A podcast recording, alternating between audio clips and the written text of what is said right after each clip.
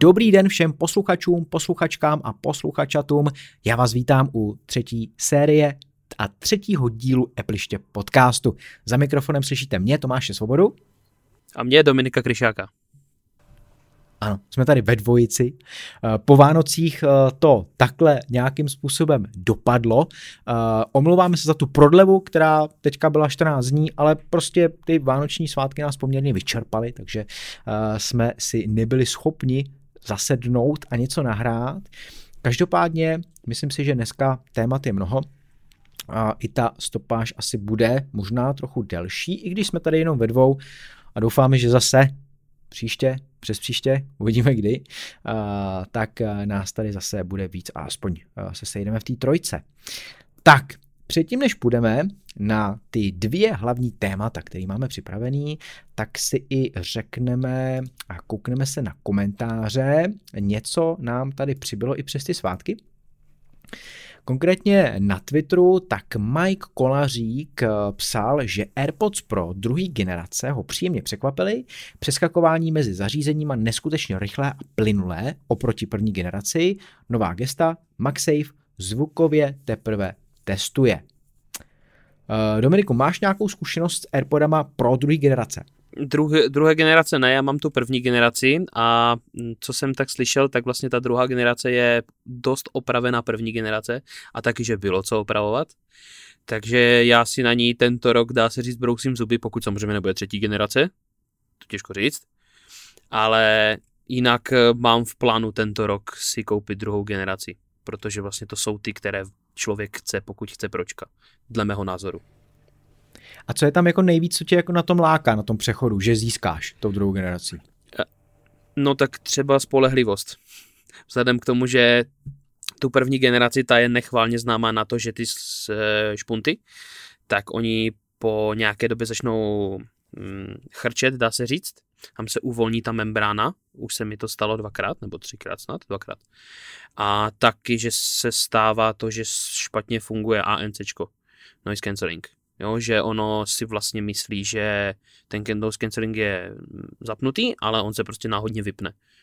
Jo, mm, je tam nějaký bug nebo něco takového, nicméně ono to začne dělat a je to celkem no, known issue, znám, známý problém eh, tady v tom a co jsem tak slyšel, tak ono celkově ty AirPods Pro jsou tady ty problémy všechny vyřešené, plus teda MagSafe, nové gesta a e, ještě tam jsou nějaké tuším další vychytávky, že se snad dají Find My Device nebo něco takového lépe najít, teď nevím a ještě tuším, že z toho krytu eh, je upozornění, že ten kryt taky hraje, nebo má reproduktor, se mi taky ano, zdá. Ano, ano. Pokud je, to, je to tak. No, no, no. tak to jedničky, to jedničky nemají. Takže má to vlastně samé výhody a cenově to dneska už, já ani nevím, jestli se prodávají už ještě pořád první generace Project.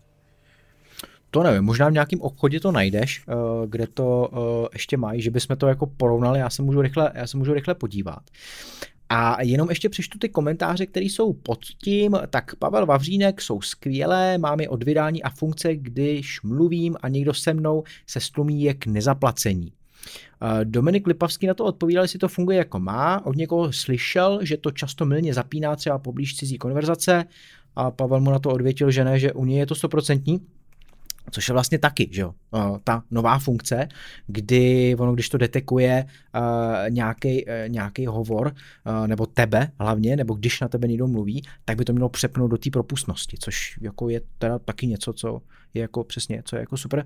A já jsem tu druhou generaci měl nějakou dobu, jinak pořád používám tu první, stejně jako ty, a uh, taky jako přišla mi jako super, přišlo mi super to ovládání hlasitosti na těch uh, stopečkách, jo. že to fungovalo vlastně naprosto stoprocentně. Myslel jsem si, že tím, jak je to malinkatý ta ploška a já budu přejíždět nahoru dolů prstem, že tam bude velká chybovost, ale vlastně skoro ne, jako nebyla žádná, jo. takže to bylo úplně perfektní, to mě, to mě zaujalo. No a já když se na to kouknu na ty ceny, hele, tak pořád tady jsou AirPody pro druhé generace za 6300 a první generace, tady mají 2022, ale tak to je, to je druhá generace, že jo? 2022. Jo, já myslím, že jo. A tady pak je 2021 a to je za 5300, ale to má jediný obchod, takže to už jsou takový nějaký jako asi se neprodávají spíš. Přesně tak, asi No. spíš už ne, což je možná i dobře. I když, nevím, jaké ty máš zkušenosti s těma s, svojima z té první generace? Měnil si ty špunty aspoň jednou, nebo ne? Já jsem je měnil, no, no, já jsem je měnil, protože to byla samozřejmě jako ta aféra, kdy to začne, že jo, praskat a hučet a tohleto. Přesně to a, ono. takže já jsem je, no, no, takže já jsem je vyměnil a, a myslím si, že tam bylo nějaký, že do tří let to mohl udělat, ne do dvou, že jo, ale snad do tří let od toho zakoupení. A mně se povedlo to vyměnit přesně ty tři roky předtím. Jako pár dní předtím. Takže jsem se to tak jako hezky jako prodloužil, jsem vlastně dostal teda nový. A teďka je mám a jsou jako v pohodě. Za mě jsou jako pořád v pohodě a už je to třeba tak jako rok, rok a půl. No já jsem je vlastně měl od začátku, to bylo 2019, takže to už je pět let, no tak už, tak jako už druhý rok je mám určitě ty vyměněný a fungují jako super, no. Tak to je, Fungují pořád tak- dobře. To udělat, to je super, protože mně se to stalo poprvé úplně s novýma. Vyměnil jsem je, no a za tři měsíce od toho jsem je měnil znova. Jo, z nějakého důvodu. A teď už mi drží, už mi drží s, tuším tři čtvrtě roku nebo něco takového. No nicméně celkově mám dva roky ani ne a mám třetí špunty v nich, no. Takže to je takové a už občas začínám slyšet, že se to možná stává znova. Ale těžko říct. Tak, tak já nevím, tak buď jsem nešťastník, a nebo moje uši fungují nějak moc namáhavě na ty sluchátka, no těžko říct. Hele, jako taky si říkám, že Ale ten jinak jsou zvuk by mohl být jinak- jako lepší. No, no. To taky. Jako taky si říkám, že ten zvuk by mohl být lepší někdy, kdy prostě si tam něco pustím a říkám si, ty mohlo by to hrát trochu jako líp, že to není úplně to, co bych třeba od toho čekal. A jako zvukově, když jsem to porovnával jedničky, dvojky, tak ty dvojky prostě byly lepší, jako byl takový jako výraznější ten zvuk, ale to si myslím, že je něco, co Apple třeba převzal od Beatsů, protože Beats sluchátka jsou jako hodně přebasovaný a mají takový hodně výrazný zvuk. Strašně záleží, na co je ten posluchač zvyklý, protože já jsem kdysi měl drátový špunty, které byly absolutně bez přidaných basů a to bylo zase něco úplně jiného, jo? protože všichni výrobci si myslím, že ty basy tam přidávají, buď mí nebo víc. A bylo to strašně rozdíl. A já jsem byl z toho nešťastný, že ty sluchátky byly jako fakt drahý, jo, prostě a, a na tu dobu. A trvalo mi týden, dva, než jsem si na ten zvuk zvyknul. A pak jsem si říkal, no to je úplně paráda. A pak, když jsem slyšel nějaký takhle přebasovaný, tak mi to přišlo hnusný. Takže záleží prostě na co ten člověk je zvyklý a co jako preferuje. Dost. Určitě. A taky někteří lidi celkově jim vadí špuntov, špunty, tak proto vždycky volí, volí Airpody, ne pro jenom proto, že to špunty nejsou, no. Například. Přesně tak, no. Já mě ty špunty nevadí rozhodně. Je taky ne. Ale třeba Peťovi vím, že jo. Ano, ano, taky znám dost lidí, kterým to vadí. Eh, No tak jo, tak to jsme si probrali komentáře. Eh, Předtím, než se vrhneme na ty témata, tak samozřejmě musíme poděkovat hlavně vám, eh, ať už patronům, anebo těm, kteří nás podporujete přes Apple Podcasty. My jsme uh, vyhlašovali na konci minulého roku uh, takovou výzvu jsme dávali, kdy jsme chtěli, aby vás uh, bylo 100. Aby bylo 100 uh, podporovatelů v rámci Patreonu plus Apple podcastů. Ale ještě teďka není možný, aby jsme to vyhodnotili, protože Apple s jeho přehledama pro tvůrce podcastů, jak to říct jako slušně, no prostě ztrácí velmi na konkurenci v tomhle Takže ta statistika ještě není, jo. Uh, takže myslím si, že do pár dní budeme vědět, kolik aktuálně je podporovatelů v Apple podcastech, sečteme to uh, se všema, co jsou na Patreonu a příštím díle prostě si řekneme, jak to tak nějak vyšlo. Jinak, pokud byste chtěli nás podpořit a získat tím i přístup na Discord, kde teda jsou jako velký, dlouhosáhlý diskuze vlastně denně, to tam probíhá a chtěli byste i odebírat uh, nesestříhanou verzi, která z pravidla má o půl hodiny navíc. Asi je tam spousta zajímavých věcí. No tak můžete tak udělat. A uh, Petr, ač tu není, tak rád vám řekne ještě něco trochu víc o tom. Posloucháte Radí App ještě podcast a chcete nás podpořit? V Apple Podcast dejte odebírat nebo se přidejte na Patreon. Podporovatelé dostanou jako odměnu nesestříhaný a necenzurovaný podcast bonusy navíc. Patroni.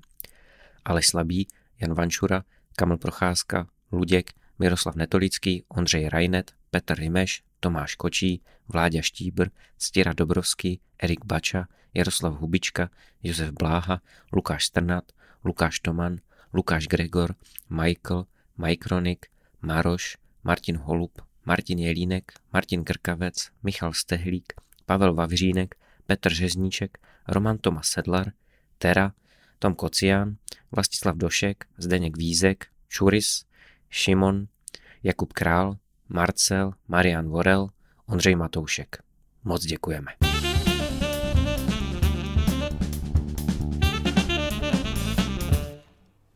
Co by Apple měl a mohl představit tento rok?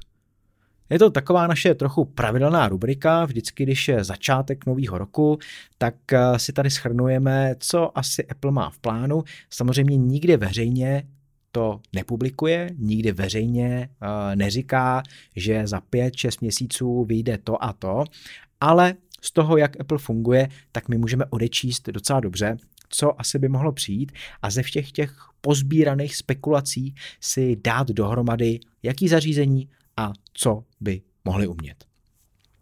Tak když si to vezmeme časově, to znamená od začátku až po konec letošního roku 2024, uh, tak já vždycky řeknu nějaký zařízení nebo nějakou novinku a pobavíme se o tom.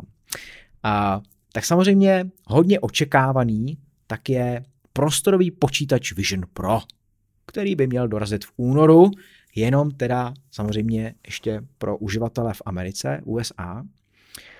No a ta cena je třeba půl tisíce dolarů, tak... Uh, no. Tak to vidíš, Dominiku. no, no, jak bych to řekl. Já jakožto VR entuziast se dá říct, uh, mně se to strašně líbí, strašně to podporuju, tak ta cenovka je úplně nadpozemská. To jako, to ani Apple tohle nemůže myslet vážně, to je strašně moc. Já chápu, že to nějakým způsobem má být prémiové a taky, že mm, tam má být super rozlišení a tak dále, ale pořád si myslím, že ten headset eh, na to, co umí nebo bude umět, no že pořád člověk musí být připojený kablem, jo, že to není ani bezdrat, full bezdrat a, a, a Quest 3 to umí, tak si myslím, že ono jako 100 tisíc je úplně mimo, mimo tuhle planetu, no ale dobře. A jako pěkný je to všechno, to určitě, dost si propůjčuje design, dost si propůjčuje design eh, vlastně um, sluchátek, že jo, uh, AirPodu Max, mi tak přijde, ten, ten předek určitě, máme tam to hmm. známé kolečko. To za oblení určitě, jo. No. Uh, a těžko říct, jak ono to bude mít i zvuk, protože vestavené jsou i sluchátka, ten strep na hlavu, který to drží, tak je taky skoro z AirPodu Max nebo velmi podobný. Já věřím, že to zařízení jako takhle zpracované bude kvalitně, velmi kvalitně, tak to Apple umí moc dobře. Ale pořád si myslím, že za ty peníze to je jako, to, to si koupí strašně málo lidí a určitě to nebudou využívat tak, jak to Apple nám představoval. To, nevím, no.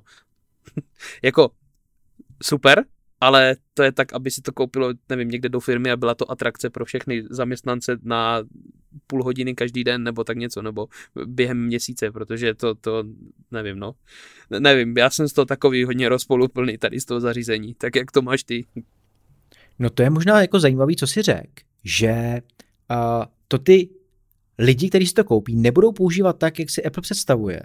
Protože na té prezentaci Apple a ve všech těch videích, eh, kde on to má, tak jako velmi často tam jsou nějaký jako domácí uživatelé, když to tak řeknu, že jo. Eh, sedíš Přesně. Eh, před, jako v obýváku, nemusíš mít tu televizi, protože máš ten Vision Pro, seš v kuchyni, nevím, prostě něco děláš a to asi jako těžko si koupí tamhle do nějaký rodiny, že jo, za prostě takovouhle jako dardu.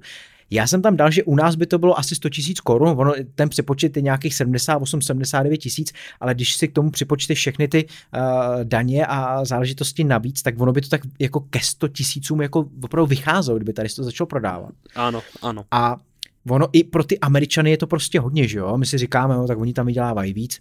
Ty ceny samozřejmě tak a tak, ale i tak je to pro ně jako darda, pokud je to něco, co je na trojnásobku iPhoneu, tak už je to fakt hodně.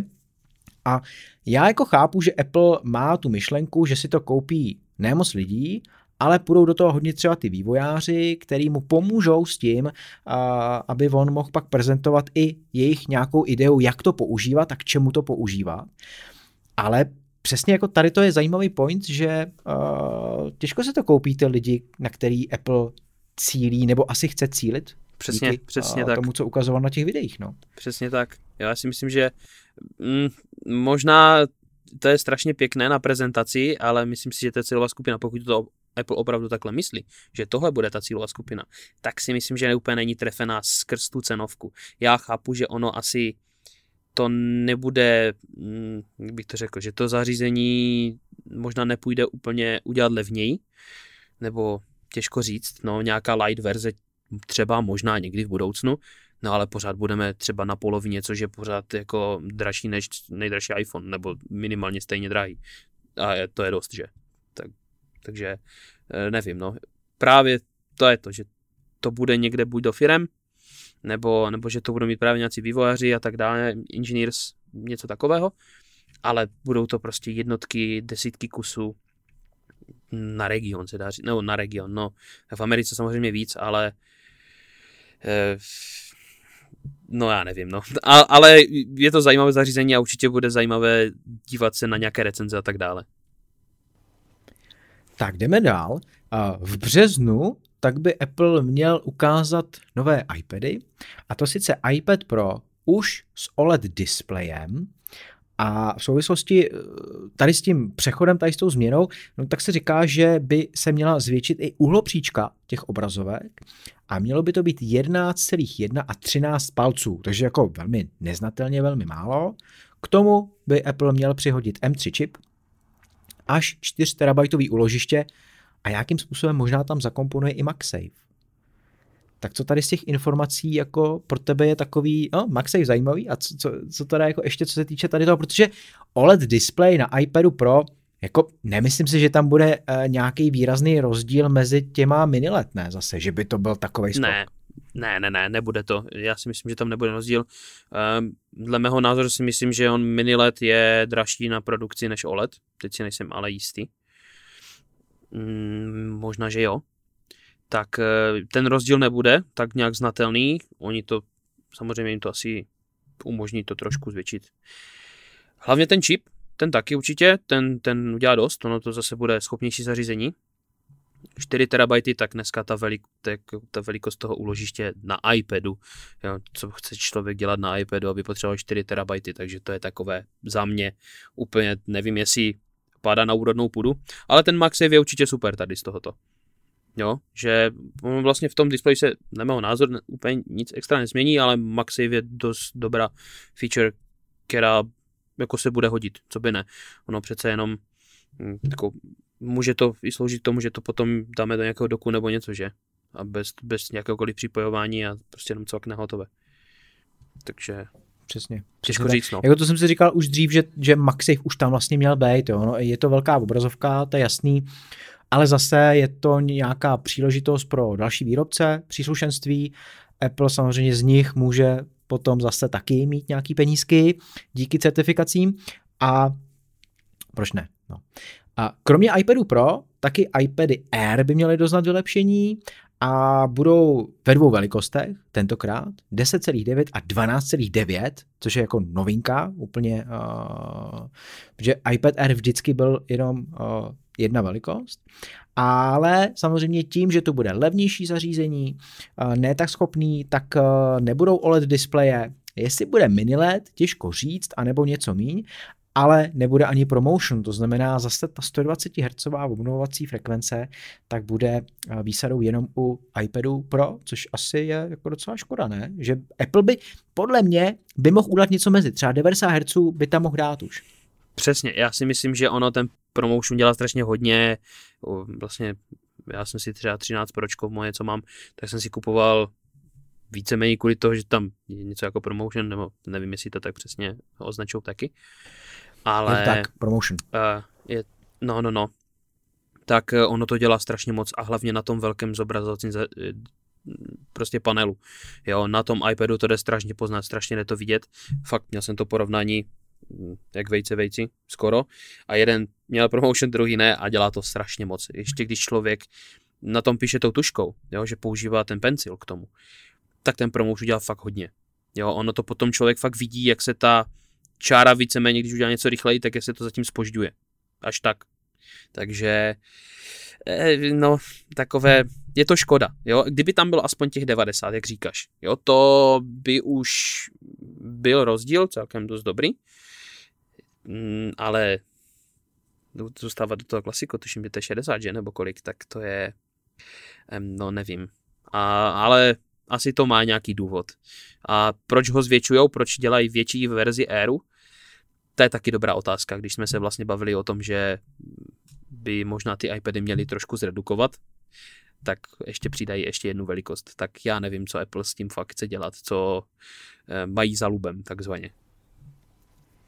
Mně třeba, když nad tím jako takhle uvažuju, tak mě iPad Air ve té větší velikosti 12,9 palců by se mi třeba hodil na workshopy protože já na nich jako ukazuju nějaký, ať už prezentace, a nebo tam sdílím obrazovku iPhoneu, tak aby to měli ve větším, abych nemusel, že jo, aby se nemuseli sklánět ke mně, což je blbost, pokud je tam třeba 5-6 lidí. Jo a sedí kolem stolu, tak aby to lidi viděli. A nemusel bych si tam nosit MacBook, přes který to dělám teď, ale měl bych tam třeba prostě ten iPad s nějakým stojánkem a říkal bych si, hele, iPad Pro nepotřebuju, protože na tom prezentuju o kozu něco, že jo, tak není potřeba, abych měl nějaký super vysoký výkon, vlastně není potřeba ani promotion, protože to ty lidi ani jako úplně asi neocení, ale stačí mi tady to jako nějaký prezentér a něco, co já můžu i rychle třeba něco upravit na tom, něco rychle udělat, tak to si dokážu jako představit, že třeba já bych to tady k tomu jako mohl využít. Tak to je super. To, když najdeš využití, tak se to potom hodí, to je samozřejmě jasné.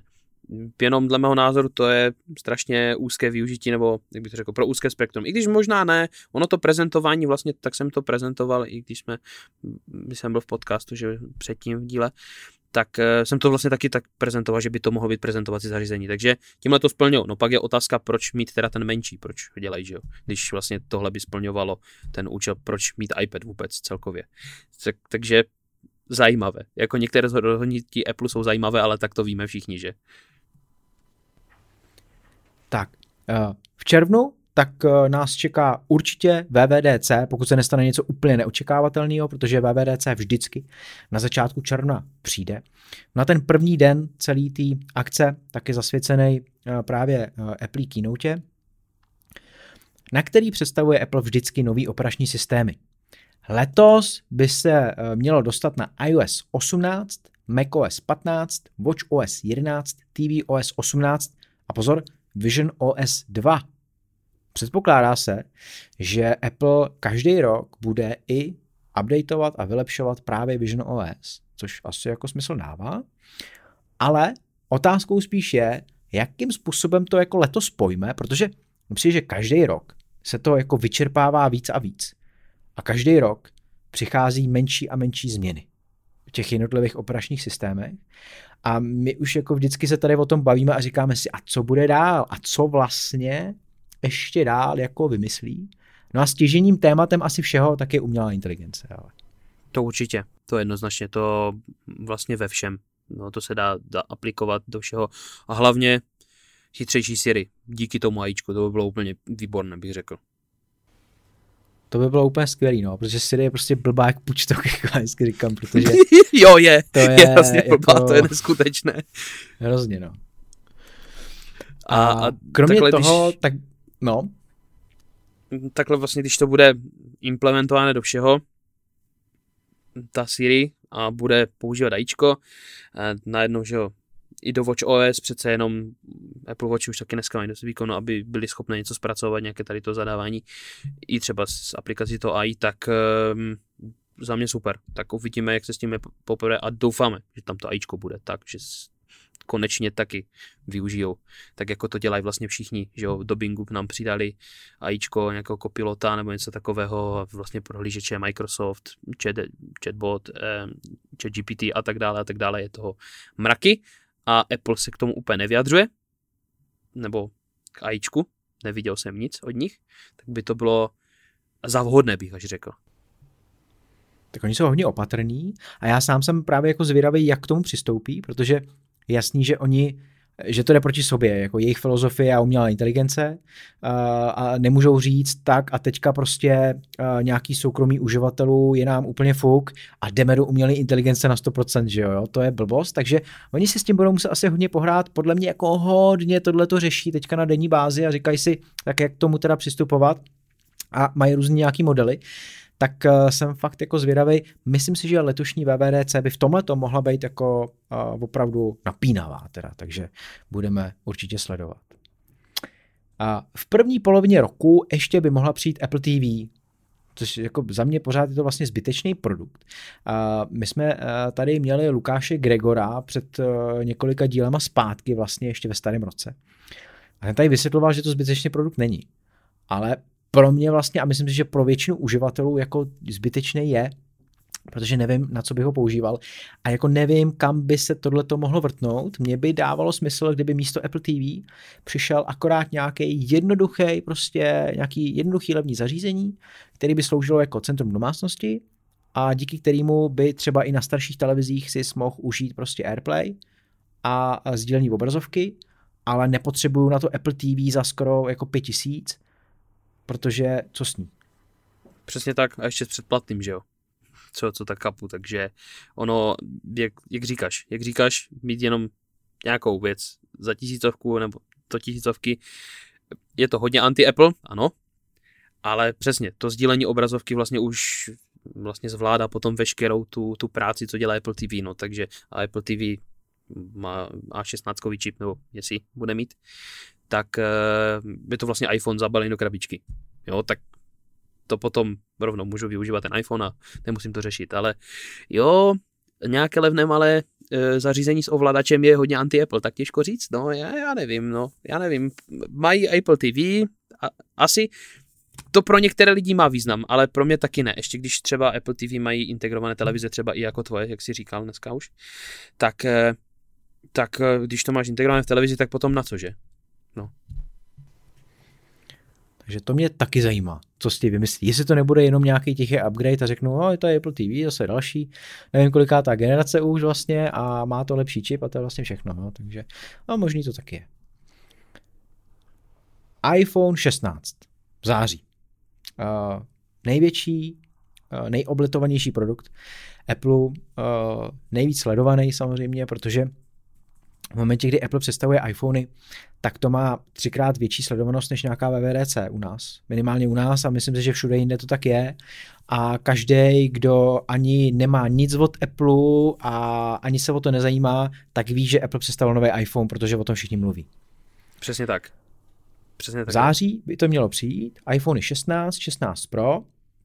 Vypadá to zase na čtyři modely. Uh, akční tlačítko pro všechny, i pro ty základní.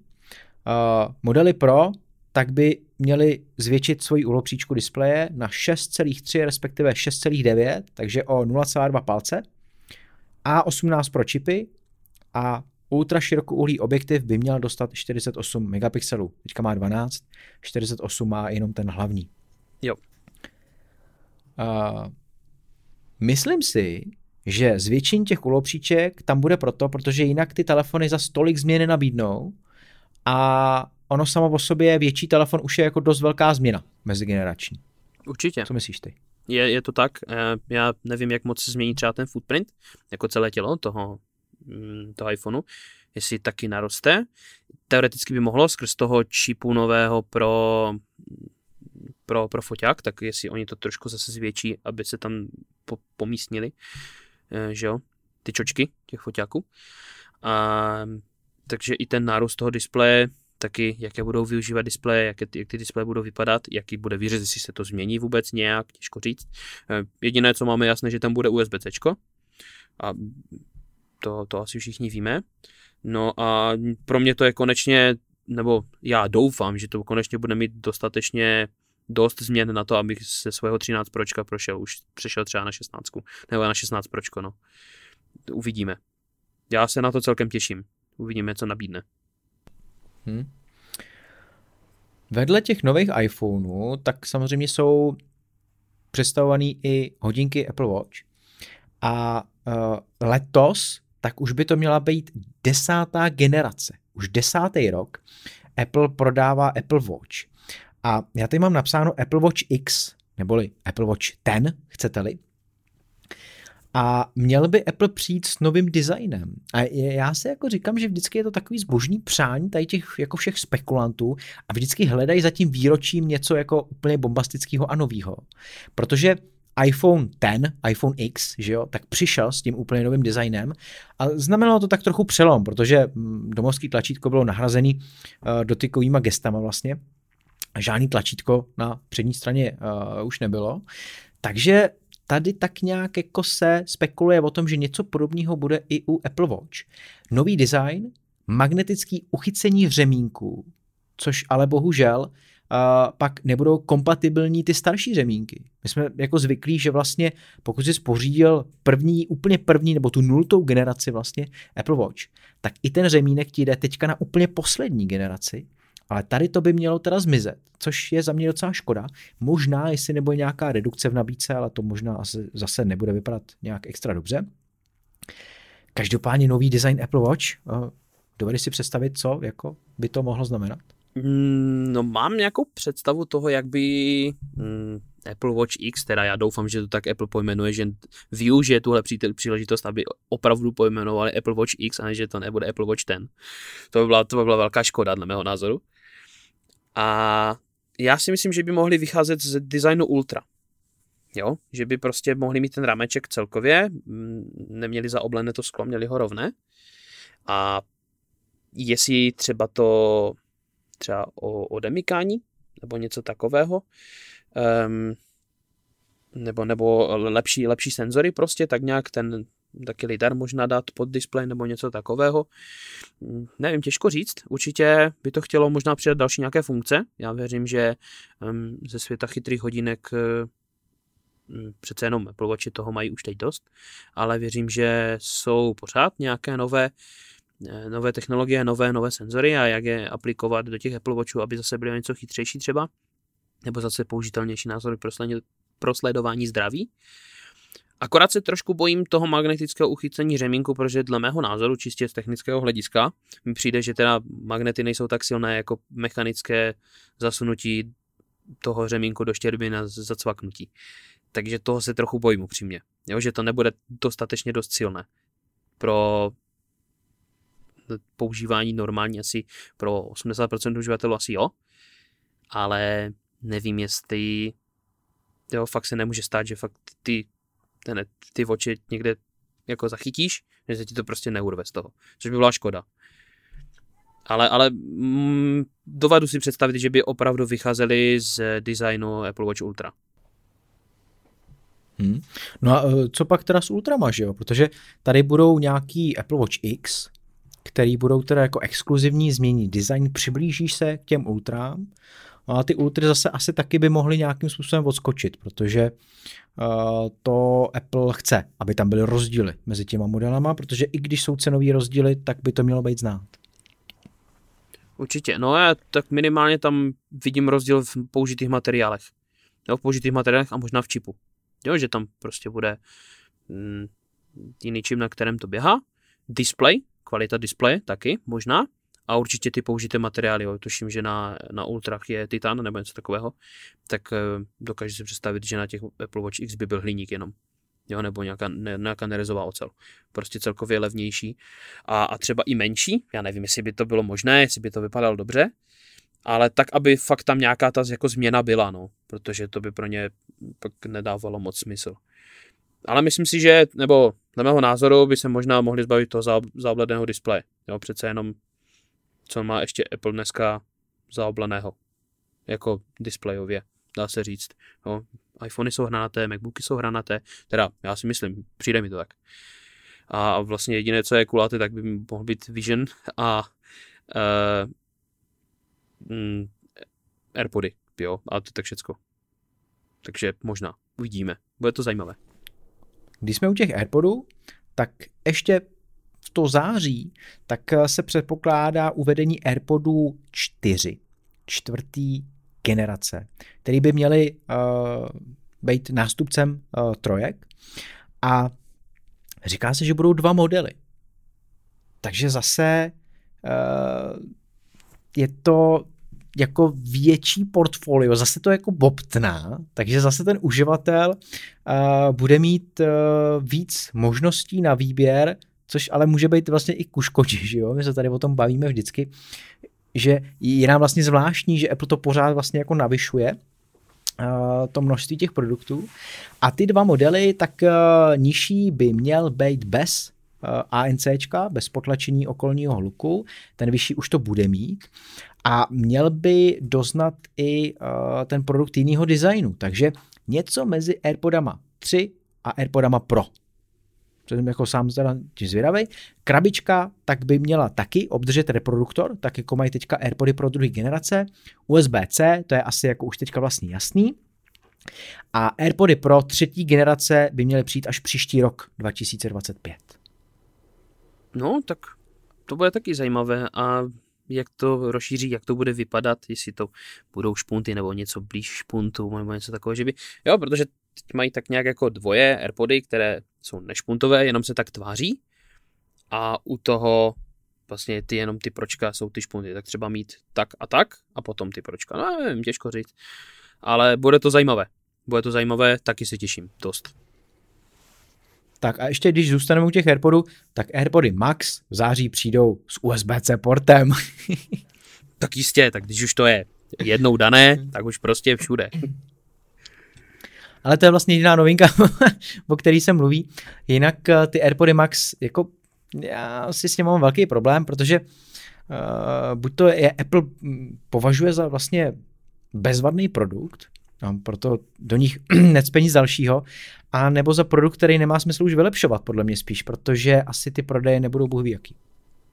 Já s tím souhlasím, že to je spíš ta druhá možnost, že tam, že ty prodeje nejsou bůh jaké a že to možná je napůl slepá větev, protože pokud si to dobře pamatuju, nebo pokud vím, tak eh, pořád Beatsy ještě taky vycházejí, že ano, že Apple vlastní Beats a tam ještě oni taky vlastně dělají. A dle mého názoru to bylo dost jako konkurence uvnitř, dá se říct, protože mně to přijde jak prostě Beatsy jenom zaobalené designem Apple. Takže taky mi přijde, že to je trochu slepá větev že tam jako nic už dělat nebudou. Nemyslím si, že to je třeba úplně briliantní produkt nebo jako tak dokonalý. Eh, ale je pravda, že s takovou cenovkou, co tam zlepšovat, ono bohužel v takové cenovce už jsou i lepší, nebo jsou sluchátka, které udělají tu službu úplně stejně za méně peněz. Tak to je takové složité. A nevypadají nikterak jako hůř nebo něco takového. Jo, třeba Sonička jsou ideální konkurence, jako jsou skvělé, a tuším stojí 8 tisíc nebo kolik, pokud se pamatuju, nebo i kdyby 9, tak je to pořád něco jiného než 15, že jo. Tak eh, nevím. Taky mi to přijde jako občas slepá větev, eh, něco jako s některýma modelama iPadu. Ale USB-C, když je všude, máme všude, co by ne. No a přecházíme právě k těm iPadům ještě, protože Apple s nima asi neřekne poslední slovo a, a bude mít dva takový nějaký termíny uvádění. A v říjnu tak má dojít i na ty levnější verze, a to sice iPad mini 7, který dostane čip A16, lepší fotografické parametry, bude nabízený v nových barvách.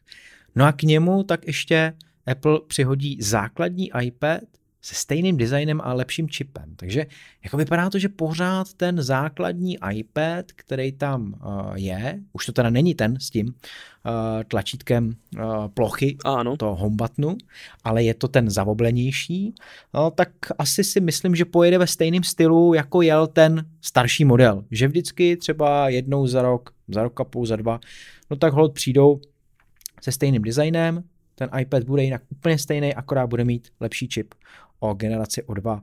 A asi se jako bude nějakým způsobem prodávat, pokud ta cena zůstane stejná, i když těch 10 tisíc už asi úplně čekat nemůžeme, že jo? No to asi ne, no. Myslím, myslím si teda, že, že ne. Jako je to pěkné, že to takhle drží. Asi to má prodeje, jinak by to nedělali. Taky, tak jako úplně extra se tomu nevěnují, ale pořád i tak nějak trochu ano. A je to tak nějak rozumný upgrade, rozumný posun pro to zařízení jako takové. Ale ta cenovka asi už se bude muset puhnout, no. Myslím si, že už to asi nepůjde udělat úplně tak, tak se stejné peníze. Ale uvidíme. A nějaké nové barvy? To mě zajímalo, které teda, protože pokud vím, tak ty iPady už jsou teď celkem dost barvách. Tak možná využijou nějaké, co jsou na iPhonech nové. Těžko říct. No, jako určitě, to, tak oni to zase posunou, že jo, některý barvy vyřadí, některý přidají, a bude se o tom hodně mluvit, takže... Ano, přesně jiný. tak, bude se mluvit o barvách, no tak. No a co mě zajímá hodně, tak to je Mac Mini, který by měl přijít později v roce, takže je možný, že třeba zase taky říjen listopad, něco takového a měl by být upgradeovaný na M3 čipy. Teďka vlastně máme Mac Mini, můžete si ho vybrat s M2 a měl by dostat M3 nebo M3 Pro. Takže zase jako docela zajímavý, já tady mám uh, M1 Mac Mini a myslím si, že z M1 na M3 už by to klidně mohla být docela dobrá aktualizace i vzhledem k ceně, protože ty Macy Mini jsou vlastně nejlevnější Macy, které se prodávají a na druhou stranu si myslím, že pořád dobře budou držet cenu, takže docela mě to zajímá a klidně si dovedu představit, že ho pak prostě vyměním. Střelím M1 a pořídím si Maca Miniho s M3. Určitě, určitě. No a k tomu možná, jestli Apple trošičku nebude rozumnější v nabídce svých monitorů, protože to je taky, mi přijde taková jako velká achilová pata, která tam teďka je. Že Apple vlastně nabízí dva svoje monitory a to sice jeden je XDR, který teda stojí na 160 tisíc základů, že jo? No. A pro většinu smrtelníků je to jako naprosto nedosažitelný produkt, pokud, pokud nepracují v nějakým třeba velkým jako grafickým designerským studiu, který na, na to musí být sakra dobře. A potom Studio Display, který teda taky stojí randál za mě a myslím si, že za tu cenu jako rozhodně nestojí. Takže já bych uvítal, kdyby tam bylo něco, co je použitelný za jako nějakou slušnou cenovku, ale vidím to docela bledě teda za mě. Co ty? No, já asi taky. Otázka, co, co by byla pro tebe jako tak nějak použitelná cenovka. Bavíme se o třeba 15 tisících za, za displej, za monitor, dejme tomu. No, ale jako nedovedu si představit, že za těch 15 tisíc ti Apple nabídne monitor, který bude srovnatelný s konkurencí, která třeba bude stát i kdyby 10. No, právě, to je to. No, že to tak, to tak bohužel asi tak nějak bude. Ono, um, nevím, dle mého názoru úplně Apple tam nemá co extra nabídnout, jak bych to řekl, že, ten, že prostě existuje pořád lepší varianta. Zrovna monitor je taková, mm, taková věc, nebo taková, takový sortiment, který úplně u běžného Apple uživatele mi přijde, že není tak rozšíření, nebo že prostě nemá tak, bych to řekl, tu kupní sílu, nebo uh, ta, ta celkově ta target audience je prostě uší, mnohem, mnohem uší. Jo, že to je fakt jako nějaké designerské grafické studio, protože mnohem radši, když už, jo, Apple, tak prostě máš ten MacBook nebo něco takového, jo, že, nebo a k Macu mini si nekoupíš prostě displej za 50 tisíc třeba, jo, a třeba možná za těch 10 možná, ale to už si radši koupíš něco jiného, což v té samé cenovce, jak říkáš, tak bude dvakrát lepší třeba. Protože se neumím představit, že Apple vydá něco, co by třeba nemělo hliníkové tělo. Jo, například. Jo, že prostě jenom plastové. A už jenom prostě udělat monitor s hliníkovým tělem. Je to zdrahé. Samo o sobě. Jo, celkově. Takže nevím. Tam jsem u toho lehce skeptický, aby udělal nějaký monitor za nižší cenu. Spíš si myslím, že třeba do toho monitoru nadspou, pokud už to není, teď si nejsem jistý, eh, třeba Face ID nebo něco takového. Například, pokud teda bude nějaký posun. To by mohli klidně, něco takového tam dá se, nevím, jak s tou bezpečností potom oni tam jako budou laborovat. Každopádně jako přesně asi se shodujeme na tom, že asi tady jako žádná moc změna nebude, nebo bude změna, ale asi nebude úplně k lepšímu, že by jsme z toho byli nějak jako odvaření. A, a skutečně to nějak jako byla nějaká masovka a teďka by to začal každý kupovat. A co ale by mohla být masovka, rozhodně větší za mě, tak je nějaký, nějaký domácí hub, nějaký home hub, který by vypadal jako display, nějaký chytrý display pro ovládání domácnosti a prvků v chytré domácnosti. Takže Zase je to něco, co už konkurence vlastně nabízí, co má, že jo. Jsou to takový, vypadá to něco jako tablet a dotykem můžu ovládat velmi rychle a, ty prvky chytré domácnosti. Apple na to má samozřejmě iPad, ty můžeš mít ten iPad, dejme tomu v nějakém rámečku, na stěně, doma a používat ho výhradně proto, aby si ovládal jenom tu chytrou domácnost. Na druhé straně iPad už teďka nebude sloužit jako centrum domácnosti, takže se tady nabízí, že by kromě HomePodu a Apple TV jako to centrum domácnosti mohl být takový nějaký hub, který by výhradně sloužil tady k tomu. Myslím si, že těch lidí, kteří mají nějaký prvek v chytré domácnosti, jako hodně přibývá, využívají Apple uh, ekosystém tady k tomu, takže ta cílovka si myslím, že by se tam našla, zase když se dobře nastaví cenovka, bude to něco, co bude levnější než základní iPad, což za mě jako musí být, Nedovedu si představit, že by to bylo něco, co by bylo dražší, protože to tam jako můžu používat ten iPad, koupím si HomePod jako centrum domácnosti a iPad budu mít jako prostě monitor, že jo? Ale uh, dovedu si představit, že to bude něco třeba za 6-7 tisíc, super display, protože to Apple bude chtít, nebude chtít nějaký obyčejný malý, něco prostě většího, fakt pěknýho, na co se dobře kouká a budeš ovládat jenom ty prvky chytré domácnosti i skrz třeba Siri nebo ten dotyk nebo třeba nějaký mávnutí díky kameře, nevím. A myslím si, že jako tady to by mi přišlo jako fakt zajímavý a sám bych uvažoval nad tím, že to pořídím. Dává to smysl. Určitě to dává smysl takové zařízení. Třeba k tomu i, i ovladač například, kdyby byl. Jo, samozřejmě pak už se trochu přenašíme k tomu Apple TV, ale mm, proč ne? A nebo to hlasové, hlasové ovládání taky chytřejší Siri s použitím AI, tak jak jsme se bavili. Jako všechno to dává smysl a hrálo by to, hrálo by to spolu takzvaně. Dávalo by to smysl, uh, fungovalo by to, bylo by to dobré. Uh, jak si říkal, ty prvky té chytré domácnosti se rozšiřují dost rychle. Všichni dneska už začínají na těch chytrých žárovkách a už když máš chytré žárovky, tak uh, už vlastně když koupíš dvě, tři, tak je to víceméně cena pořizovací toho hubu, nebo by byla případně. A už to chceš nějak ovládat. Takže já si myslím, že dostat se do toho ekosystému té chytré domácnosti je rychlé, jednoduché, relativně. Apple má tu výhodu, že všechno spolu funguje, to víme, proto to všechno používáme, že jo. Prostě připojíš a ono to tam prostě je, funguje to. A tu prostě chceš. Takže takové zařízení přesně má smysl, No jenom, že problém je ten, jak jsi říkal, že na to můžeš mít ten iPad, jo, samozřejmě, který stojí 10 tisíc, ale můžeš ho mít. A Apple není zrovna, tak jak víme, mm, toho mindsetu, že by, že by ti dávali nějakou levnější alternativu jenom proto, že můžou. Takže nevím. No, já rád, byl bych za něho rád, za takové zařízení, také bych o něm uvažoval, tak jako ty, ale nemyslím si, že nám to Apple dobře je takovou radost. Takže těžko říct, ale budeme se těšit.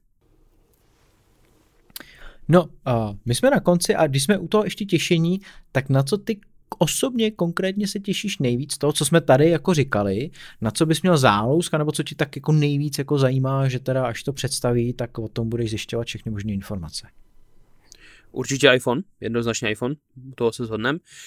Um, iOS, iOS 18, Watch OS, pokud ještě ty moje Apple Watche nějakým způsobem budou pořád podporované, tak taky. A taky AirPody. AirPody 4 třeba. Jo, jestli do té doby už nevyměním na eh, pročka druhé generace, tak že by v září nebo v říjnu bych si až potom koupil třeba eh, už trojky, pokud by byly dostatečná nahrada nebo vyhovovaly mi designem a funkcemi a tak, tak a třeba i cenovkou, tak proč ne? Takže asi tady ty, no, asi, asi iPhone, AirPody a jestli tak Apple Watch X. Jo, na třetím místě. Ale to už tak jako napůl sporadicky. Hlavně teda iPhone a AirPody. Hmm. Tak to jsme na tom vlastně stejně. Já bych tam ještě přehodil ten Mac Mini, který mě teda zajímá, jak jsem eh, se tady o něm bavil, pokud tam bude znatelný nárůst toho výkonu M1 versus M3 eh, v rámci toho Maca Miniho, tak eh, určitě si myslím, že to dává smysl. No tak jo, takže my jsme to všechno probrali. Vy nám napište, ať už na Discord, pokud jste naši podporovatelé, máte tam přístup, nebo třeba na Twitter, nebo kamkoliv jinam, kam uznáte za vhodný, co za vás je ten stěžejní letošní Apple produkt, proč se na ně těšíte, anebo taky něco, co jsme tady mi neřekli. Jako mohlo nám něco uniknout, tak jestli máte nějaký vlastní nápad, tip, tak nám to dejte vědět.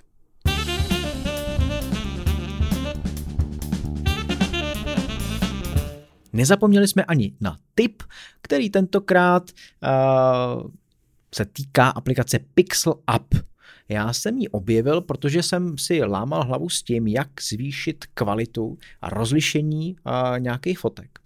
A říkal jsem si, že určitě musí být nějaká možnost, která samozřejmě pracuje s umělou inteligencí a která to dokáže takovýmhle způsobem uh, zvětšit. No a narazil jsem na aplikaci Pixel Up, která umí ale víc těch funkcí, víc věcí. Ona umí třeba kolorovat staré fotky, umí je opravovat, takže když máte nějakou zmuchlanou černobílou fotku, vy ji oskenujete, převedete do digitální podoby, tak ona umí veškerý ty přehyby vyrovnat a, a pěkně ji vyhladit. Umí zvýšit rozlišení té fotky, jak už jsem říkal, za pomocí umělé inteligence. Takže ne, že by nějak rozmazávala nebo zostřovala schválně tu fotku, ale ona si tak nějak jako vezme každý pixel, dopočítá si to, a zvětší její rozlišení. Takže jestli máte nějakou rozmázlou fotku, nebo eh, hodně jste ji třeba ořezávali, nějaký třeba obličej někoho, nevím co si, tak tady tím to můžete eh, zlepšit a umí taky animovat ty fotky. Eh, nevýhodou samozřejmě je, že je to aplikace, která vyžaduje předplatný, pokud chcete neomezeně využívat její funkce. Pokud předplatný nechcete, tak aspoň za zkoušku si myslím, že to stojí, že pár fotek denně vám to dovolí takovýmhle způsobem upravit, no a vy zjistíte, jestli to předplatný třeba pro vás dává smysl. Takže aplikace Pixel Up.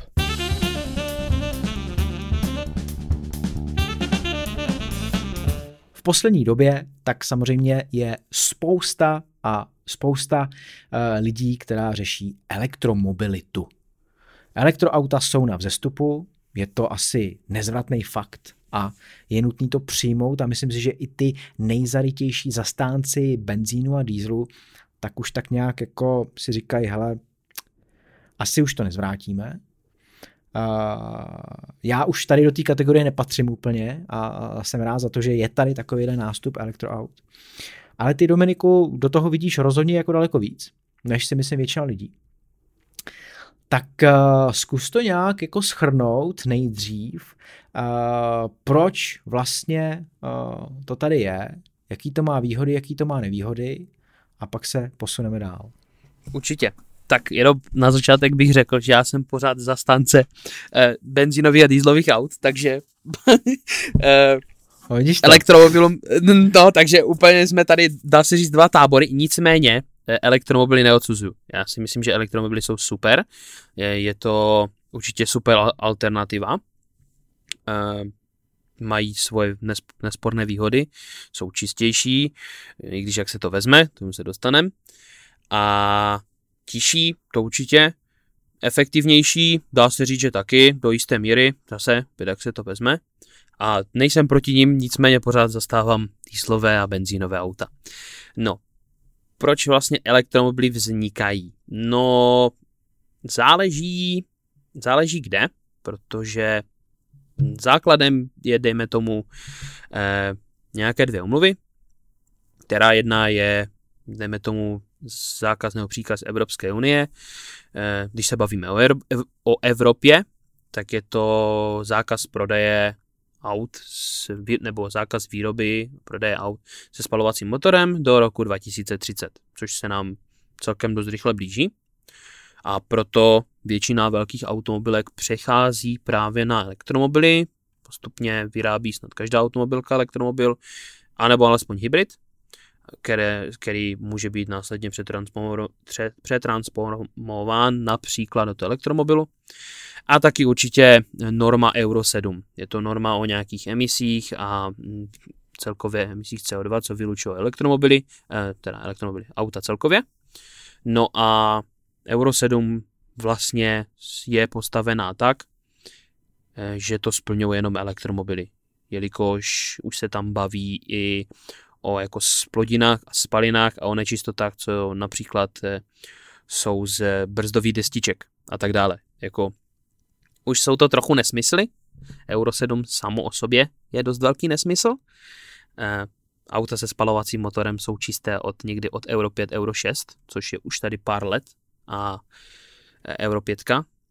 Nicméně mm, ty elektromobily se tomu blíží nejlépe a vlastně to splňují už teď. a tak nějak celkově je to vývoj dopředu. Je to vývoj dopředu, co se týče té mobility.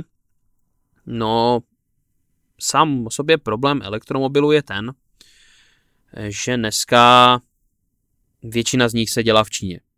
A pokud se nedělá v Číně přímo ten elektromobil, tak se tam dělají baterky. A to je velký problém. Proč? To řeknu hned, jelikož mm, s tím souvisí vícero věcí. Eh, jednak je ekologičnost, tak jak se říká, že elektromobily jsou ekologické a tak dále. Tak eh, ne úplně, jelikož těžba litia a kobaltu a celkově výroba elektřiny není úplně nejčistší, nejčistší pořád. Eh, celkově je to opředené hodně mm, kontroverzí, jo, za jakých podmínek se těží ten litium, to litium a kobalt, jak se baterky recyklují například, jak se vůbec vyrábí elektřina v Evropě, když pořád eh, největší, procent, pro, největší procenta vyrobené elektřiny u nás je pořád z uhelných elektráren. V Německu jsou vlastně všechny jaderné elektrárny zavřené a, a tak dále. Takže ono, jako elektromobily jsou super. Je to nějaký vývoj dopředu. Eh, každé automobilky se tomu uchylují i právě proto, aby nemuseli například platit sankce a tak dále. Nicméně je to hodně kontroverze, určitě. Když se podíváme na to, jak si vůbec stojíme jako Evropa, protože k Číně se dostanu potom, tak eh, máme tady screen, kdy vlastně nejprodávanější auta v Evropě, elektrické, od eh, ledna do, do října, tuším, 2023, jestli to máš otevřené taky. Ano, ano, je to tak. Mm, tak eh, je to jednoznačně Tesla. Na prvních dvou příčkách máme Tesla Model Y a Tesla Model 3. Jo, následně na třetím místě je to Volkswagen ID4.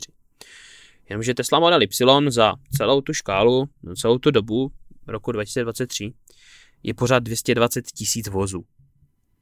Když to spočítáme i s Tesla Model 3, tak dokupy nám to dělá třeba 300 tisíc vozů. Jo, ale bavíme se o celé Evropě. Takže ono pořád, elektromobily jsou na vzestupu, nejvíc teda Tesla, to právě i kvůli tomu nějakým způsobem, jak dlouho už existuje, přece jenom má nějaký náskok, relativně dost velký. Teslu, Tesla je tak nějak první, co si člověk vybaví, eh, když se řekne elektromobil, tak si člověk vybaví Teslu, což je super, tím to vyhrávají. Asi tak, jak když člověk řekne, eh, když si vybaví závodní auto, tak si dost pravodně podobně vybavíš Ferrari, červené Ferrari, že jo? Tak tak samo, když se řekne elektromobil, tak si vybavíš Teslu. Dost možná. A hm, ty prodeje se samozřejmě narůstají, nicméně pořád se bavíme o nějakých e, nižších stovkách tisíc, dohromady by nám to dalo třeba milion vozů. No nicméně já nemám to porovnání, kolik se za tu dobu prodalo vozu se spalovacím motorem, ale věřím, že e, neskutečně násobně víc.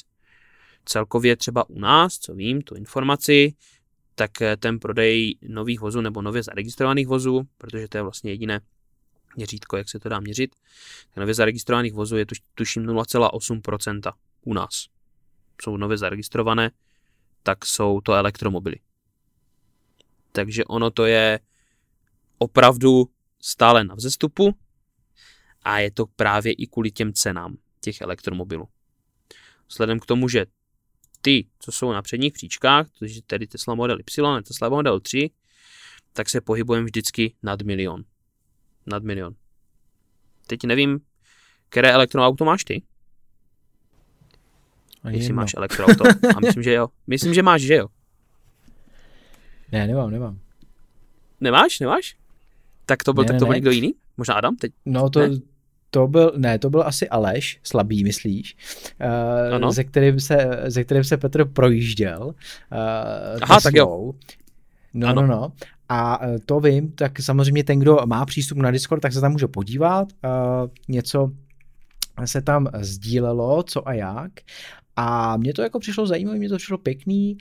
My máme pořád teda jako oktávku, která je neelektrická A samozřejmě, jako říkám si, jestli další auto teda už jako nebude elektro, nicméně s tím jde ruku v ruce spousta jako věcí, která se mi třeba nelíbí, nebo je taková samozřejmě zvyky železná košla, takže jsi zvyklý přijet na benzínku, natankovat během minuty, zaplatit že a odjet. Nemusíš čekat, nemusíš nikde jako hledat nějakou nabíjecí stanici, kterých tady pořád není tolik jako těch uh, benzínek klasických. A samozřejmě ta pořizovací cena taky mm, jako něco dělá. A životnost celého toho auta je taky jako pro mě velký otazník, jakým způsobem ta baterka po nějaký době začne stárnout, případně nějaká výměna té baterky asi taky finančně nebude úplně jako uh, levná záležitost. Určitě, to jsou další problémy, které já tak mám nějak sepsané, zmíněné, je dobře, že na ně poukázal, protože eh, to jsou přesně ty rozhodnutí a ty kritéria, které člověk, který má spalovací auto, tak jako třeba ty, uvažuje nad tím, jestli si třeba do budoucna koupí to elektrické. Tak jsou právě tady tyto problémy. To je ekologičnost a ruku v ruce životnost, protože pokud to auto budeme muset co tři roky vyměnit, tak je neekologické, že ano.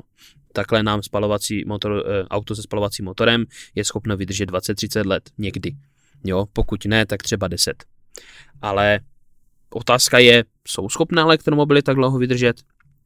Ta baterka, která tam je, kolikrát, ne, tuším, litiumové baterky, eh, nebo ty na bazi kobaltu, tak mají přibližně uh, 3000 cyklů nabíjecích. Což by mělo, tuším, vystačit někde na milion kilometrů. Něco takového. Jo, záleží podle toho range, podle toho, dojezd, podle toho dojezdu. Tak uh, něco takového, že jsou schopné najet milion kilometrů. No otázka, jak je to zpracování zbytku toho auta na tom, jestli ty auta jsou na to zbyt, uh, schopné. Víme, že elektromotory toho jsou schopné, že elektromotory tady s náma jsou uh, skoro tak dlouhé jako spalovací motory. E, nicméně baterie jsou pořád ta velká neznámá. No a takže potom co ta baterka? No když nám odejde, tak kolikrát musí ti výrobci e, automobilky garantovat nějakou výměnu. Vím, že Tesla má garantovanou, že do 500 tisíc kilometrů je ta výměna té baterie zdarma pokud se nepokazí. Něco takového. Nebo pokud se pokazí, respektive, tak jsou schopni vyměnit celou tu baterii zdarma. Hmm, kolik je tam ten maximum, ten maximální limit toho nájezdu, si teď nejsem jistý. Nechci úplně kecat, a, ale myslím si, že to je 500 tisíc, že ji pořád vymění zdarma. Pokud to tak není, budu rád, když mě někdo opraví potom v komentářích, ale něco takového by to mělo být. Hlavně teda u Tesly. Nevím, jak je to u jiných automobilek, přece jenom těch elektromobilů zatím není moc. Ale Tesla dá se říct, že se řadí mezi prémiovější vozy. Tak to je jedna věc. Druhá věc je to samotné nabíjení. Jednak uh, ta doba. Ta určitě, protože člověk, když si koupí elektromobil, tak musí celkově změnit nějakým způsobem přemýšlení nad tím vůbec, jak jezdí. Jo, protože najednou začne třeba využívat rekuperaci, Jo, při brždění, dobržďování křižovatek, eh, se vyjíždíš do, do obce, tak z 80 jedeš 50 například a tak dále, tak už nebrzdíš, ale necháš ty elektromotory brzdit za tebe. Tím pádem něco rekuperuješ, regeneruješ nějakou energii. Nebo jedeš z kopce, nepřibržďuješ brzdou, brzdíš motorama a tak dále. Takže celkově se naučíš jezdit trochu jinak.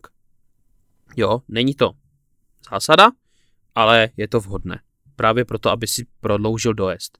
Protože potom, co už na co hraješ, tak je dojezd. Už to není tak, že prostě eh, přijedeš na tu čerpací stanici, nečerpáš prostě a do, do pěti minut si třeba pryč. Ne. Takhle musíš najít jednak tu dobíjecí stanici, není zase, zase tolik, samozřejmě ten počet se zvětšuje, ale ne tak, jak by bylo potřeba, aby jsme byli schopni splnit ty cíle do roku 2030 například a, a i další cíle, které jsou potřeba s tím splnit. Ta doba taky, samozřejmě ty baterie jsou čím dál tím lepší a lepší, nicméně nabít rychle baterku znamená kolikrát dost ji zahřát. To, to sami víme, rychlo nabíjení třeba i u iPhoneu, tak eh, dost zahřeje ten iPhone, že ano. Tak to funguje úplně stejně. Jo? Ty baterky jsou na podobné technologii, ne stejné technologie, jako se používají, protože jinou technologii baterek zatím úplně nemáme. Jo, jsou nějaké ve vývoji, je, nějaké se zjišťují a tak dále, ale zatím jich moc není. Takže baterka se zahřívá, kdykoliv se nabíjí. Takže i to, ty, to rychlo nabíjení znamená ty baterky vystavovat tady, tady tomu, zahřívat je, namáhat je více a tím se dá považovat to, že se sníží zase ta, ten, ta životnost té baterie jako takové, takže bude potřeba někde třeba vyměnit. Co se týče dále ten, těch nabíječek, tak ty nabíjecí standardy, které dneska jsou, tak taky nejsou úplně sjednocené. Přijedete na nabíječku s elektromobilem a máte třeba i 3 až 4 zásuvky. Což taky není úplně nejvhodnější, protože přijedete třeba na Tesla nabíječku na Supercharger přímo pro Teslu s nějakým jiným, třeba s Bavorákem nebo s něčím takovým, co je ale plně elektrické, no a zjistíte, že to nenabijete, protože nemáte zástečku. Jo, to je, když přijedete do Anglie a nemáte máte evropskou zástečku, tak si taky nenabijete telefon. No jo, jenom, že tohle máte na vašem území, kde jste koupili ten elektromobil.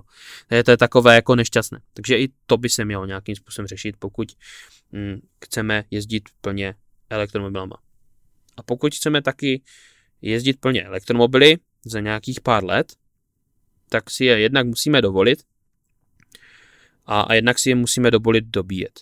Jo, už teď, vlastně, kdyby se to spočítalo, kdyby všechny elektromobily u nás hm, pro, koupené, zapojili najednou do sítě, tak hrozí blackout. Právě protože nestihneme dodat tolik energie do všech těch elektromobilů. To znamená, není na to připravená vůbec infrastruktura. Připravuje se, ale ještě není. Co tomu pomáhá, je samozřejmě, pokud má člověk dneska už finance na to koupit si elektromobil, dost na to, dost možná má taky finance na to postavit si barák, anebo už ho má postavený a má tam solární panely například. Takže je schopen si to elektroauto dobít z těch solárních panelů, případně z nějaké baterky, co má doma. Přes den to vygeneruje tu energii, potom si to přijede s tím elektromobilem, takže si ho sám dobí. Což je super.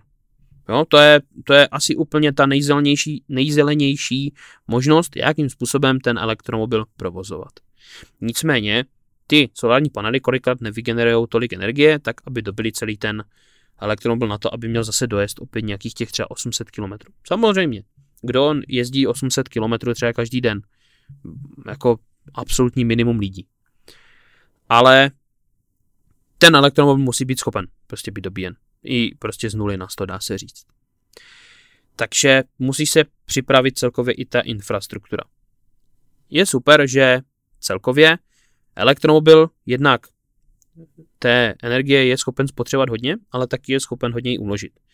Takže je super, kdyby bylo možné mít nějakou sdílenou síť, ve které pokud přijedu s elektromobilem, který je třeba eh, na půl nebo na tři čtvrtě dobitý a chci si ho dobít do plna, připojím ho do sítě a funguje mi jako baterka. Že by z toho elektromobilu mohl poslat zpátky nějakou energii do sítě, aby ten někdo druhý si mohl ten elektromobil dobít třeba z 20% na 50%, aby třeba mohl dojet někam dál, třeba ten den.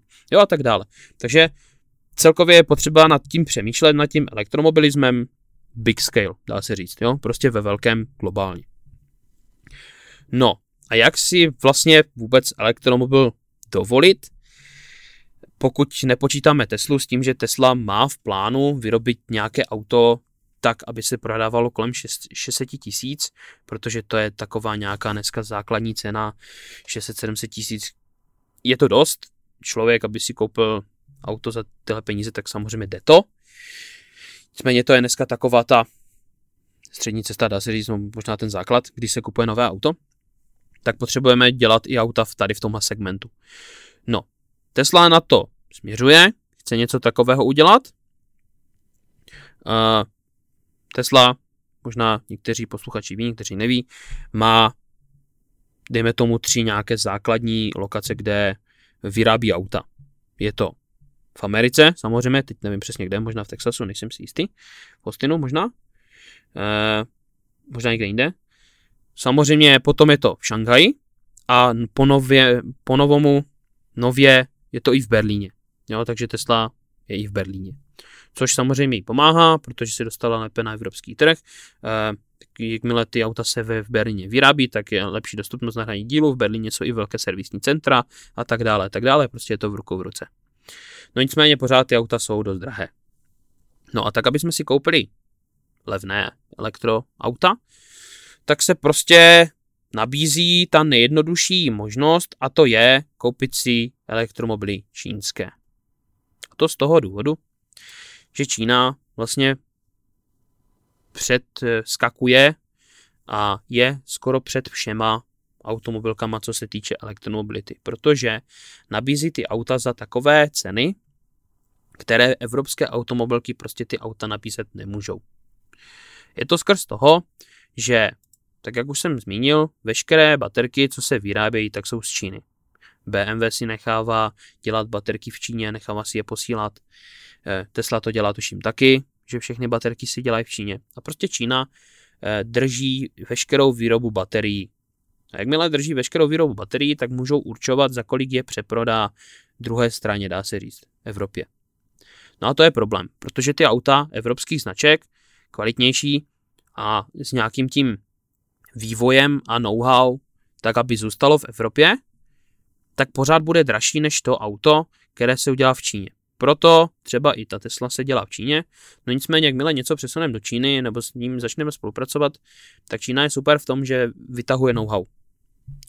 A tím pádem oni, co, jsou, co byli schopní za těch několik pár desítek posledních let nebo pár jednotek let udělat, tak je to, že vytáhnou to nejlepší z evropských aut, kdy my je tady vyrábíme už desetiletí a, a, a, a ladíme desetiletí a, a zlepšujeme a hledáme ty problémy, tak tohle oni víceméně dostali zadarmo, protože Evropa si řekla, že musí mít elektromobily, musí být čistá, tak se právě stává to, že najednou potřebujeme spolupracovat s Čínou.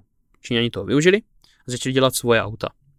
No a dneska opravdu jedny z nejlepších elektromobilů vedle Tesly, tak jsou bohužel čínské auta. Neříkám, že jsou nejprodávanější, to nejsou. U nás určitě ne, protože u nás se neprodávají, protože úplně nesmí. Ale jsou jedny z nejlepších. A jakmile se dostane to, že my budeme potřebovat ty auta kolem těch 600-700 tisíc prodávat, protože jinak nikdo nebude jezdit elektromobilama a vlastně nebudeme moci jezdit už ničím skoro, tak eh, dost pravděpodobně budeme muset kupovat čínské elektroauta které jsou samozřejmě super, nicméně kupujeme a podporujeme Čínu ve velkém. A toho já se teda dost bojím, úplně se mi to nelíbí, to taky někdo, kdo eh, dělá, dejme tomu, pracuje, dělá techniku, studuje, dělá výzkum u nás, tak úplně nechci dávat Číně něco zadarmo, že jo. Takže proti tomu se ohrazu, nejsem tady s tím sám, že vlastně Číně se dává něco zadarmo a vlastně dost možné, že by pohodila, pohltila pomalu, ale jistě veškerý náš, eh, dá se říct, průmysl automobilový.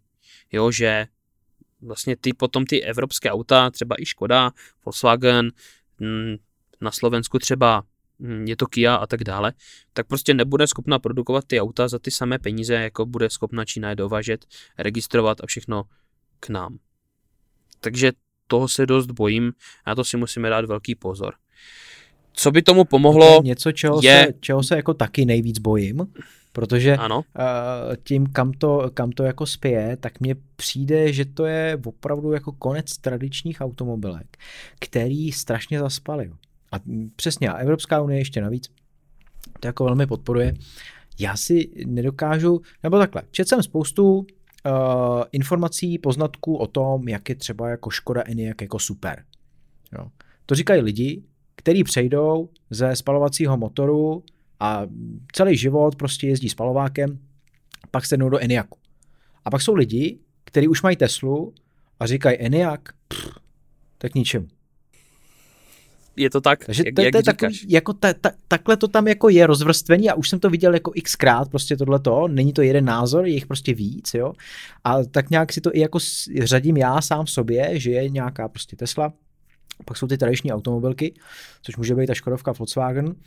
A uh, jako i z toho důvodu si myslím, že vlastně co oni teďka jako můžou nabídnout, jako je třeba ta Škodovka, ta je tlačena Evropskou unii k tomu, aby přecházela na elektromobilismus, ale jako nemyslím si, že to úplně dobře zvládá. A pff, taky se toho bojím, hodně, hodně se toho bojím, ale zase je pravda, že už třeba, uh, dejme tomu, v, co se týče oblečení a všech možných věcí, které se vyrábí v Číně, tak to prostě takhle je, že A evropské značky a celosvětové značky si tam nechávají dělat výrobu. a taky se to nějakým způsobem zvládlo, takže ono asi tady to taky si myslím, že žádná kaše není tak horká, jak se uvaří. Jak říkáš, musíme si na to hlavně dát pozor a hlavně si to uvědomit. Nedávat Číně všechno zadarmo. A nenechat je, aby s náma ovládali, protože nám vlastně budou dávat baterky dráž, než oni jsou sami schopni si je vyprodukovat a tím vlastně podstřelit vždycky tu cenu toho evropského auta, které se vyrobí u nás, tak, aby jsme si kupovali prostě čínské auta, což hm, když se podíváme zpětně na tu tabulku, eh, na to zhodnocení, jak se prodávaly ty auta, tak samozřejmě první, druhá příčka, jak jsme říkali, Tesla, třetí příčka Volkswagen ID4, máme tady ten koncern. Čtvrtá příčka Volvo XC40, kdy ale to je eh, hm, elektrické a plug-in hybrid, PHIV, jo, což je s hybridem. No a potom ta pátá příčka je právě ta Škoda Enyaq. Jo, to znamená, že máme třetí, pátou příčku máme koncern, VW, protože pod něho Škoda spadá. No nicméně šestá příčka už je MG4, ne, MG4, no a MG4 je čínské auto. Je to čínská značka eh, schovaná za evropskou značkou britskou MG, tak eh, to byla původně britská značka, která dělala auta a eh, dneska je to vlastně SAIC, S-A-I-C a to jsou Číňani. Takže už, už teď vlastně nejprodávanější auta, které jsou elektromobily, tak na šestém místě už je čínské auto. I u nás. Jo, to, že to tahá Tesla, to můžeme být samozřejmě rádi. Jsme pořád, jsou to tak jako malé čísla těch prodejů, že ono třeba 58 tisíc prodaných eh, kusů oproti 61 tisícům prodaných Škody, Škody Enyaq, tak je to skoro to samé. Jo, v tom velké, v té velké, bych to řekl, bublině, která, které se říká Evropa. Takže už se toho bojím a už to začíná tak prostě být a celkově máme těch čínských výrobců je hodně. Čím dál tím jejich, čím dál tím ještě víc. Třeba nedávnem eh, Xiaomi uvedl svůj první elektromobil, Huawei už nějaký elektromobil dokonce dělá. A bohužel ty auta jsou i kolikrát kvalitnější v té samé Eh, cenové kategorii jako ty evropské, takže tam ten boj je prostě problematický a bude problematický. Nesmíme se nechat dát, dá se říct, a musíme si to uvědomit. A hlavně netlačit na to, aby se to vážně stihlo a neúplně zakázat auta se spalovacími motorama. Je to blbost. Je super mít tu představu, je super mít tu možnost koupit si elektrické auto. Má to nes, nes, nesporné výhody, má taky dost nevýhod, ale všichni to elektrické auto mít nemůžeme. To prostě nejde. Ani nikdy nepůjde. A prostě uměle to hnát je třeba strašná škoda. Jo. Ne škoda auto, ale, ale škoda. Takže eh, uvidíme, jak to všechno bude. No a tím, že jsme v apliště podcastu, tak by bylo dobré se zmínit i taky o Apple Caru. Slyšel jsi o tom to někdy? Jsem přesně chtěl Něco říct. Už? Pojďme ještě ano, pojďme ještě na ten Apple Car, protože my už jsme to tady probírali vlastně během uh, loňského roku určitě, minimálně jednou, uh, kdy přišly nějaké nové informace, o tom, že Apple uh, buď to něco připravuje, nebo něco odkládá, nebo s někým se chce domlouvat na určitým uh, řešení svého elektroauta. Uh, takže možná to vezmeme trošku rychleji, protože už několikrát vlastně jsme uh, to tady říkali, ale určitě si to připomeníme, jakým způsobem by Apple v tomhle mohl hrát důležitou roli. Tak, já bych to jenom tak rychlosti přiblížil. Je to označené jako projekt Titan. Mělo by to být samoříditelné plně elektrické auto, tak samozřejmě. Mělo by to obsahovat už AI ve formě Siri, no takže se zase vracíme k tomu, co už jsme dneska říkali. Siri by mohla být konečně založená pořádně chytrá na AIčku, bylo by to super. Hodí se to vlastně do všeho, co Apple chce dělat. Eh, launch toho auta by už měl být někde v roce 2026, takže za dva roky, což je super. Cena kolem 100 000 dolarů to už přesahuje i Teslu, takže nevím, jak si bude obstávat. Eh, nicméně eh, určitě si to svoje příznivce najde. No otázka, jakým způsobem to auto bude vypadat celkově a jakým způsobem se bude ubírat, protože proto, aby hm, Apple zaujmul co největší hm, možný trh, dá se říct, tak to auto nemůže být úplně pickup, jo, když to tak vezmeme. Jo, protože pickupy se samozřejmě nejvíc prodávají v Americe, to je pravda. Můžeme si třeba představit Rivian a tak dále. Nicméně, pokud by Apple chtěl útočit na takové hráče, jako je třeba Tesla samotná, tak to auto bude dost pravděpodobně muset něco vypadat tak jako Tesla, dost pravděpodobně, a uh, i být v tom samém segmentu. Samozřejmě 100 000 dolarů je moc, odhadová cena. Možná budou i dokonce dva ty auta, nicméně jako prvotinu si nemyslím, že udělají dva auta, spíš jedno. No zajímavé u toho je, že určitě ten design už vychází z něčeho, co existuje, jelikož eh, vývojová část Tesly eh, spekulovalo se o tom, že vychází z nějakých designových prvků Ferrari, Aston Martinu, Porsche, Land Roveru, BMW a tak dále. To znamená úplně plně zaběhlých, eh, krásných aut, velmi schopných, jak technicky, eh, taky spolehlivostí. Eh, další věc, co je zajímavá, proč zmínu třeba i tyhle automobilky, je, že Apple, co se Apple dlouhodobě daří, tak je i přetahovat lidi právě z toho odvětví automobilismu celkově automotiv toho průmyslu. Třeba i takový Alexander Hitzinger, který byl v Porsche, tak dneska dělá na projektu Titan. A nedělal v Porsche eh, let, let co, ale dělal přímo na speciálech pro Le Mans. Takže opravdu Apple přetahuje i odborníky, kteří pracují na takovém uh, takových nebo na tom prototypu. A taky Apple používá mnoho aut, Lexusy, uh, Volkswagen Transporter a tak dále jako testovací vozidla. To znamená, Apple opravdu eh, zkouší všechno možné, sbírá data, vyvíjí něco. To, že něco vyvíjí, se dá ověřit i tím, že vzniká množství patentů, eh, například eh, na to, jak si, jakým způsobem bude fungovat slip angle a tak dále, na to, jestli někdo bude mít už iPad v tom autě, jestli ten iPad bude zabudovaný v tom autě například, tak aby člověk ho nepoužil při jízdě. Eh, taky má Apple už patentované i směrovky, jak budou vypadat. Takže on Apple opravdu toho jde s plnou vervou, vervou a je dost možné, že se opravdu v nejbližší době začne něco rýsovat, něco eh, vyrážet na povrch, konečně kolem, tady kolem toho projektu Titan. Eh, těch informací ještě není mnoho, co jsem pochopil, nebo aspoň já, mně se jich nepodařilo hledat mnoho. Pořád se to updateuje, samozřejmě, ale třeba už na nejbližším VVDC například možná už bude něco zmíněné. A já doufám, že to opravdu bude někde, eh, dá se říct, v hladině Tesly, tak aby si to mohlo samozřejmě dovolit ne úplně všichni, aby zůstala ta prémiovost Apple, ale aby to opravdu bylo dobré auto, protože Eh, dá se říct, že Tesla není automobilka, je softwarová firma, která má br- briliantně vylazený software a dělá auta.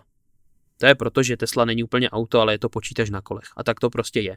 Takže ty první Tesly taky nebyly, kdo ví co. Nicméně dneska už ty Tesly jsou super.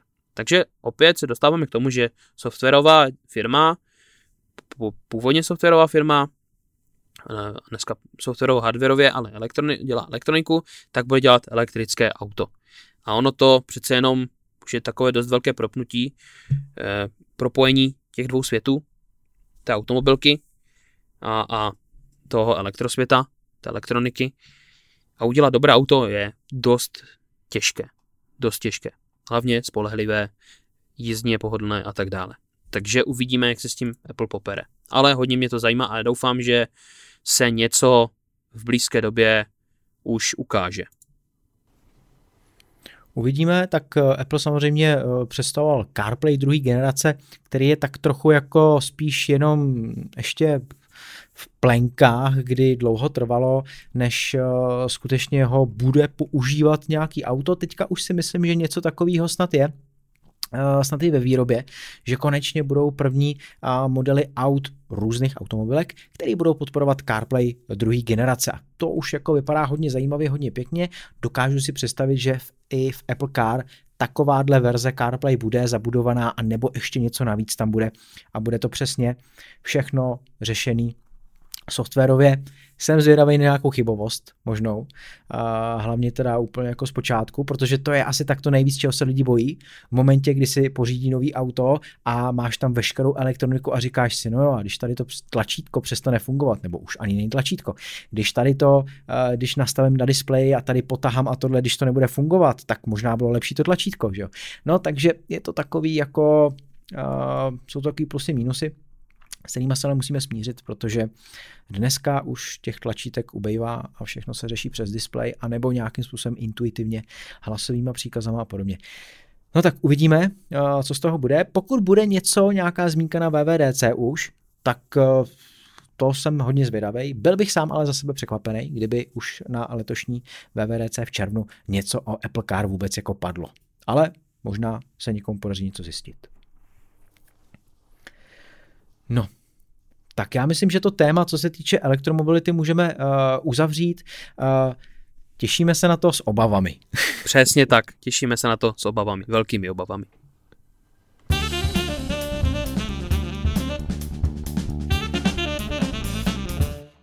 Děkujeme za to, že jste nás doposlouchali až sem, do konce. Myslíme si, že to bylo výživné, že po těch Vánocích jsme vám už chyběli, takže eh, jsme tady zase, budeme samozřejmě pokračovat eh, dál a dál. Každý nový díl můžete slyšet v Apple podcastech, eh, Spotify, Lekton, YouRadio Talk, Google podcasty a spousta, spousta dalších podcastových aplikacích a samozřejmě i na našem webu appliště.cz. Takže děkujeme a za týden jsme tu zas. Ahoj. Ahoj.